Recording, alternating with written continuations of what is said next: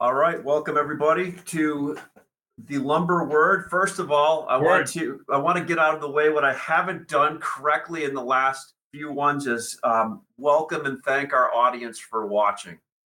So, uh, Our, as we, our, our, our growing audience. our growing audience, as we are a burgeoning show, we're growing, budding, and uh, we want to thank all of our viewers that watch. what about our sponsors, Ash? Should we should we thank our sponsors Well, also? I'd, I'd like to thank our sponsors also, but first of all, for everybody in the home building, the retail uh, lumber industry, the industrial lumber industry, the off-site construction industry, hedge funds, anybody that watches us, uh, it's amazing.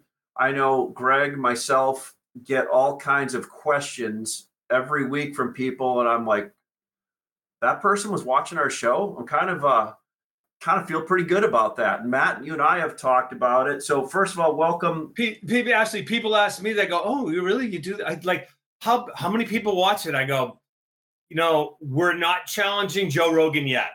tens of hundreds of people.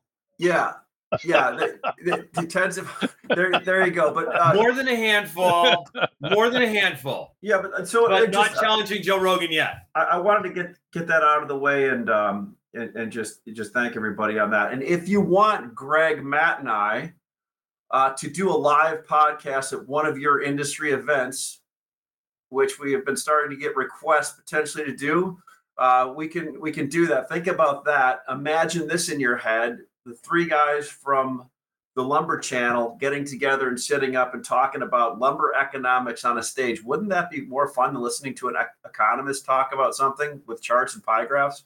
And you know why? It's because we we adhere to the principle: if uh, we can't dazzle you with our brilliance, we baffle you with our bullshit. So let's get Exactly. it. So with that, I'll segue Greg into the disclaimer. We are three lumber dudes that, at the end of the day, can be wrong many times. So don't take any advice from us. Anything that we talk about are, are things that we we do These are our own. these are our own opinions. These are our own opinions, and we'll tell you if we're talking about something, if we own it or don't own it.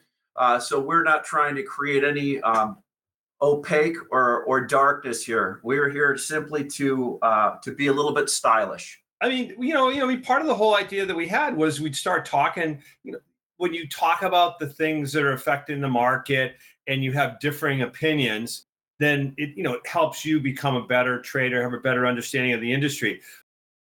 I hope that we don't become an echo chamber, the three of us. You know, we need to guard against that.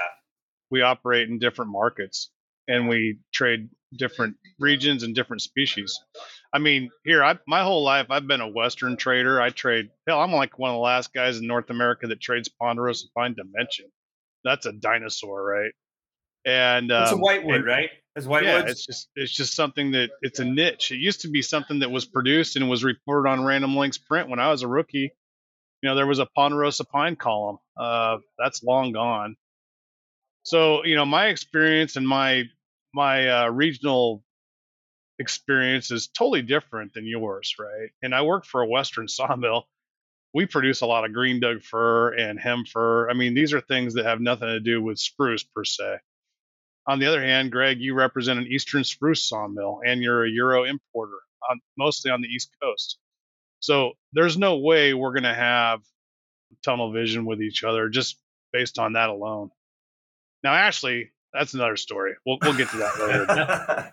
well, let's- you know, I've, you know, I've He's co-opted the. FNG I've as far as I'm him At this concerned. point. He's been around for 30 years, but he's still the FNG. And if you don't know what FNG is, just look it up on YouTube or Google. I don't even know what FNG is, so I'm gonna have to look it up. Okay.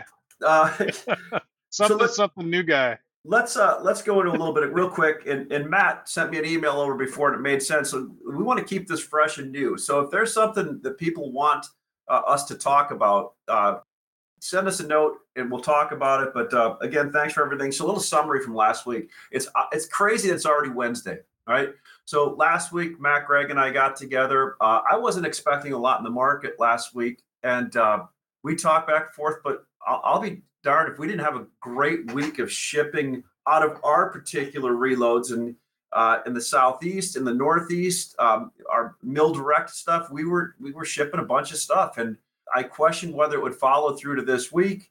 Yesterday, had a good day of shipping and selling again. So I know in our little markets that we work in, Matt, uh, were pretty good weeks. How about yourself? You know, I had a good week. It's steady. I wouldn't say it's great or spectacular, but again, that's because of me not having some of the stuff that people want to buy.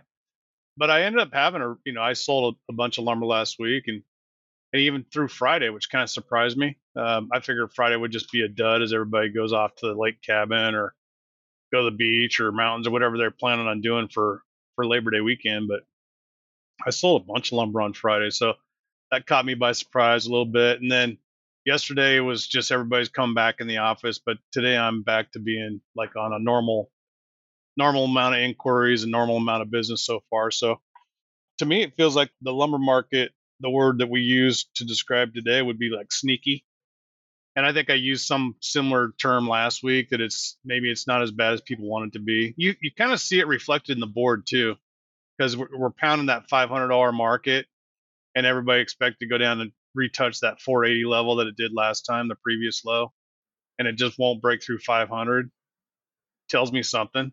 Yeah, I, I mean, Matt, I am of the, you know, and I've increasingly over the last while been of the opinion that the market is uh, at relative equilibrium, and uh, supply and demand are are pretty well balanced right here. They don't appear to be any any excesses anywhere in the pipeline, and perhaps there's some shortages some places that pop up.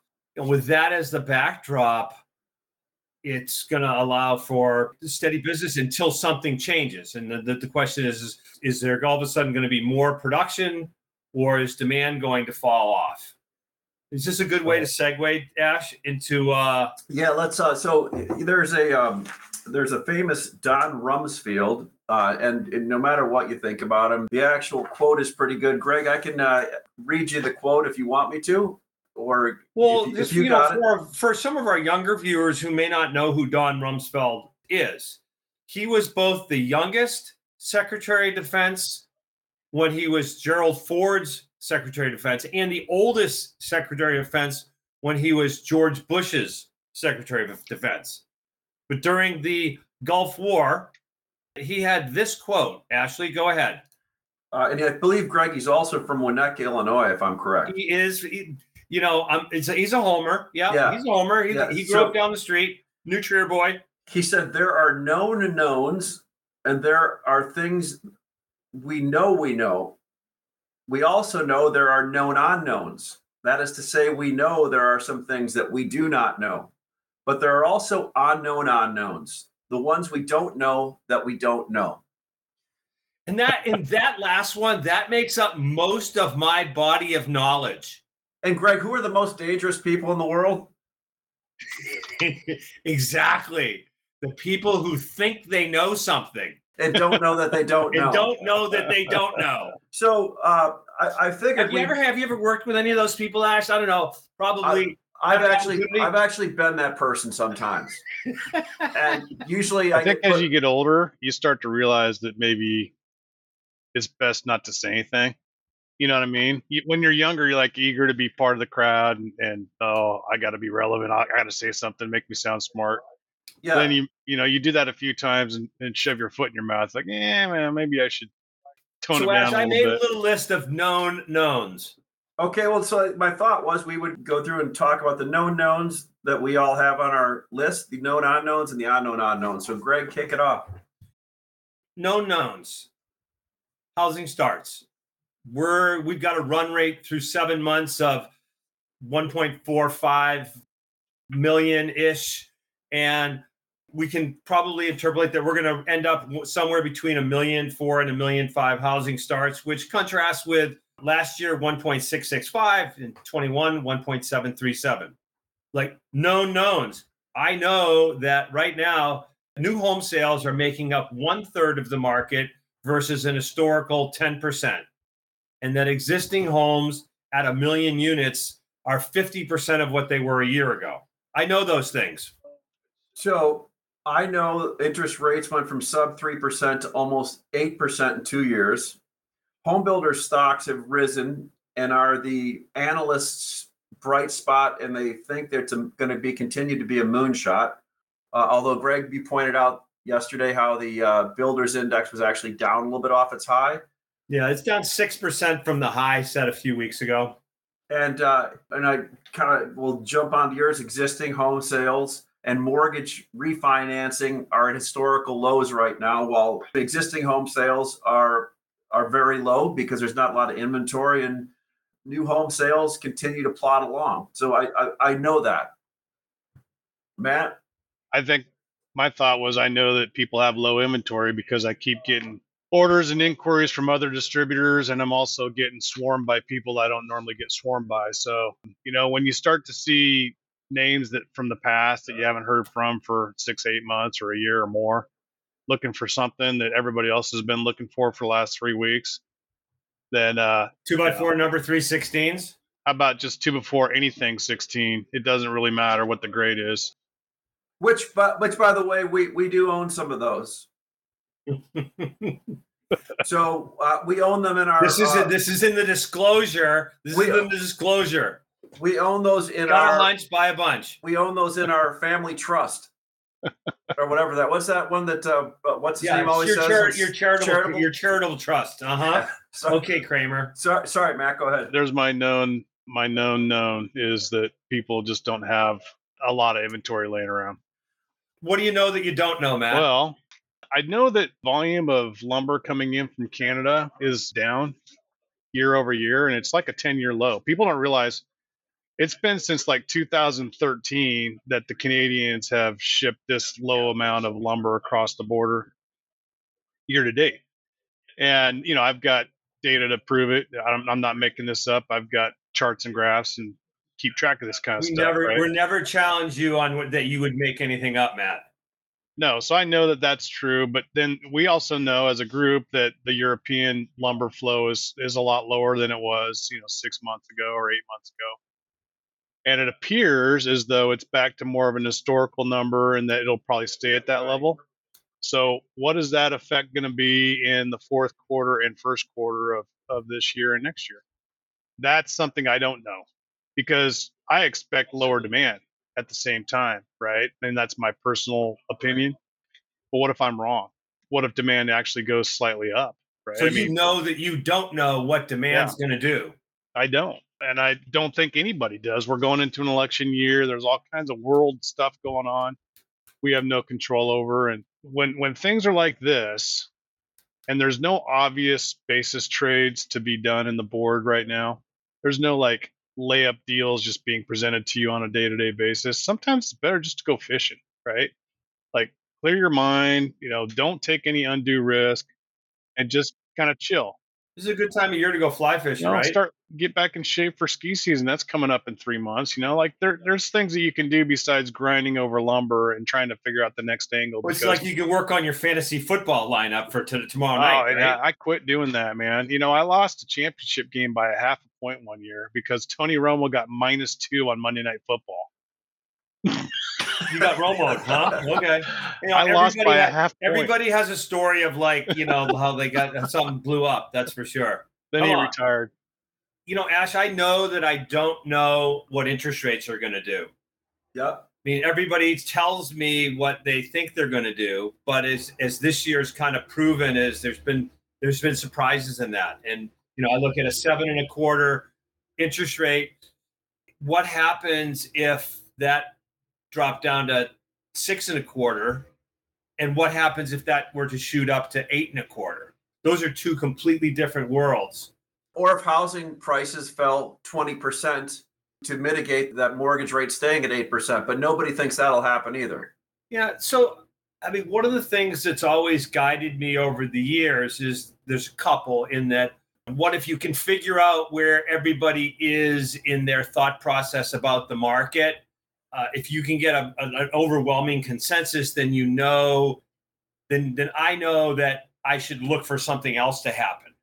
The other thing is that when I look at the, the when I look at the market, one of the big things that influences it is what is people's perception of what the future is going to be what are what does the marketplace expect to happen and then is there a difference between what people's expectation and what reality ended up being i.e to matt's point everybody in our industry continues to look for a slowdown because of all the things that we listed. So we're consistently surprised when when things are better than that. Right? Aren't we feeling that way now a little bit? Like things are I'm always surprised with how good things still feel in my world. Yeah. I'm talking Well, I about mean, lumber. people are still moving to Florida. People are still moving to Texas. People are moving to the south. This is a long-term pattern, right? Northerners exiting the north and moving to the south. It's been going on for 25, 30 years. But beyond that, you know, we have our own, and this is based on years and years and years of historical data, but our own knowledge of what the seasonality of lumber is, right? So we're coming into the lowest pricing point of the year historically is going to be sometime in the next Seasonal four low months. for spruce right. lumber is the third week in October. Right. And then you have typically there's uh, some kind of interest in that from speculators. And you'll have some rallies in the wintertime. You know, you'll have some people that like kind of old fashioned speculators that'll load the boat when it's cold and, you know, let the lumber sit for three or four months in the snow and freeze dry. So, you know, that usually happens. And last year, January was a perfect example of that. We started out the first half of January kind of like flat, and then all of a sudden, boom, we're rallying into February, right? We just remember that we had a pretty significant rally in the first quarter. So Uh, well, this That doesn't year market me when that hundred and fifty dollars from January fifteenth to like February fifteenth. Yep. And then, yeah, and then we had another hundred dollar rally from March fifteenth to April 15th Mm-hmm. And then another one in Jan- in July, Yep. June, July. Mhm. We're like one a quarter. Basically, Yeah. that's kind of what what it is. I guess it just tell and you know these rallies have been really relatively on an absolute number basis manageable compared to the last two years with the massive volatility that we came out of. And so you would expect if you're just looking at this year how it's gone, you would expect more of that. So that would tell us that some point here between now and January 1st, there's going to be a another hundred dollar rally, right? I mean, you would think. So, but the question, I guess, that we don't know the answer to is: Are we going to go down 50 first? Are we going to go nowhere first? Right? I mean, are we going to go up 100 now? You know, I I don't feel that way. Like in my heart of hearts, I'm not out there actively trying to buy a lot of lumber because I think there's a hundred dollar rally right in front of us in September and October.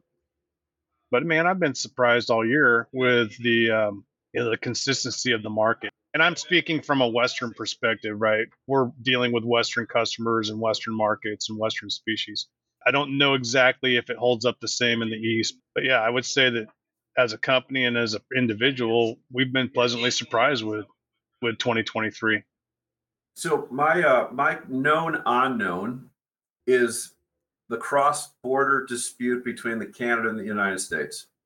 Is that okay to say it's a cross-border dispute, or what should It's I only been call going that? on for like 130 years.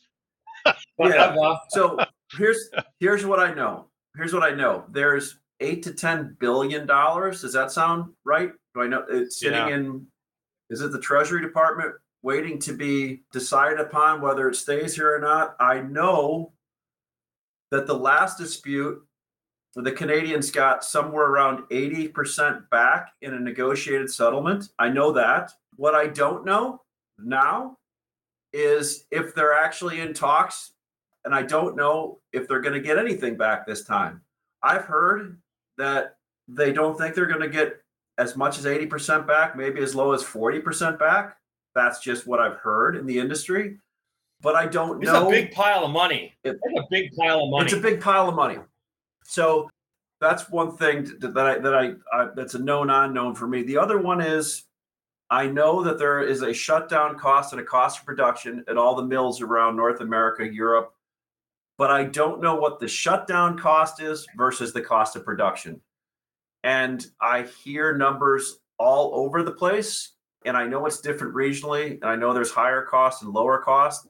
So I think it'll be interesting to see how that plays out because one thing I know is there's probably some mills running in some places right now on limited shifts that are not making money. And I think we talked about that for the last three or four months. And I guess my unknown is how long do they continue to do that for, right? And it goes back to what Greg said at the beginning of it. I think supply and demand and what Matt said about the European stuff is probably closer. These mills have become very capable at riding the clutch when they need to and and pulling off that excess amount of inventory. And I think they're doing a pretty good job doing My it. questions is what impact the fires both in eastern and in western Canada are going to have on production going in the fourth quarter. It's it's it's a du- kind of a double-edged sword. Is there a whole bunch of salvage timber that becomes available that needs to get cut and it's a lower cost, or is there log supply issues as a result of that? That's that's an I guess that's an unknown unknown for me. I think it's known, at least partially known, because the log prices in Canada just keep going up, right? And you've got mills that historically just ran spruce. That's all they ran. Now they're running Doug fir. Some are even running cedar from time to time. You know, one of the mills that we deal with in BC runs hem fir for the first time ever in the last year. And it's just about log availability. So like they're they're having to change their production based on what they can buy in their little region. Where in the, in the past that was like 100% spruce. Now they'll they'll be producing three different species just to keep the mill running, and that tells you everything you need to know about uh, BC. I'd be kind of more curious about Alberta because there were some pretty nasty fires in Alberta, and Alberta's been relatively immune from the pine beetle de- destruction, and you know that's why I, I think a lot of the BC mills started buying assets in Alberta over the last you know 15 years because it had been relatively immune from the pine beetle.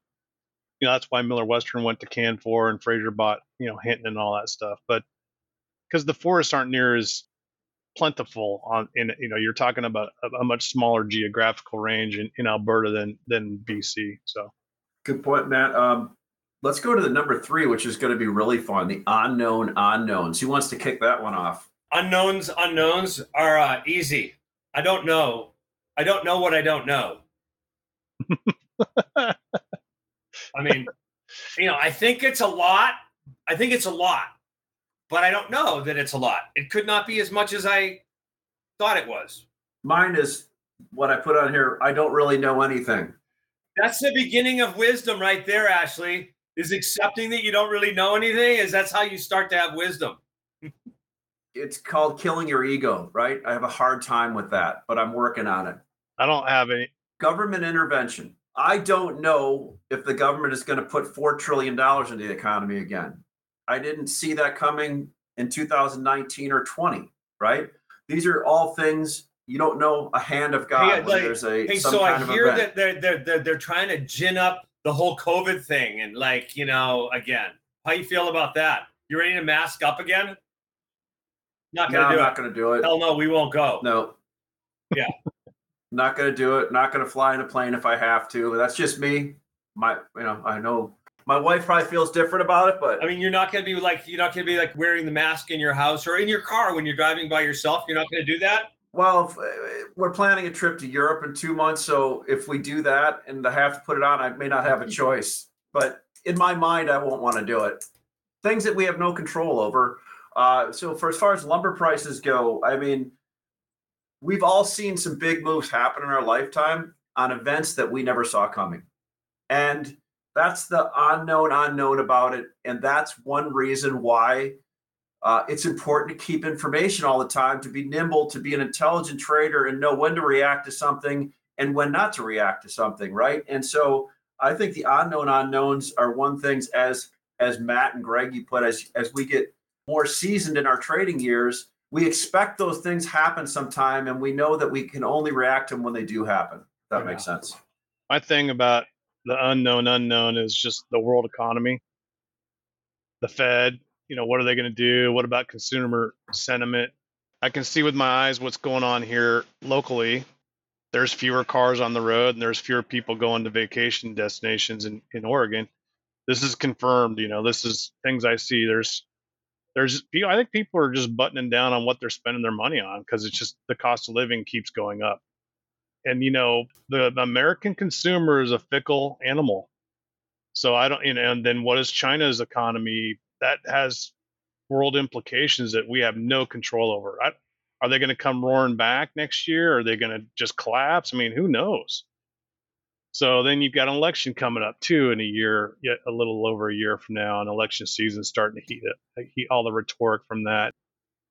Does the current administration want to alter monetary policy based on an election coming up? I don't know. I mean, these are all things none of us really knows the answer to, but we're going to find out. It'll be interesting to see how it all plays out. Honestly, I'm. It's kind of a fascinating time to be in the market.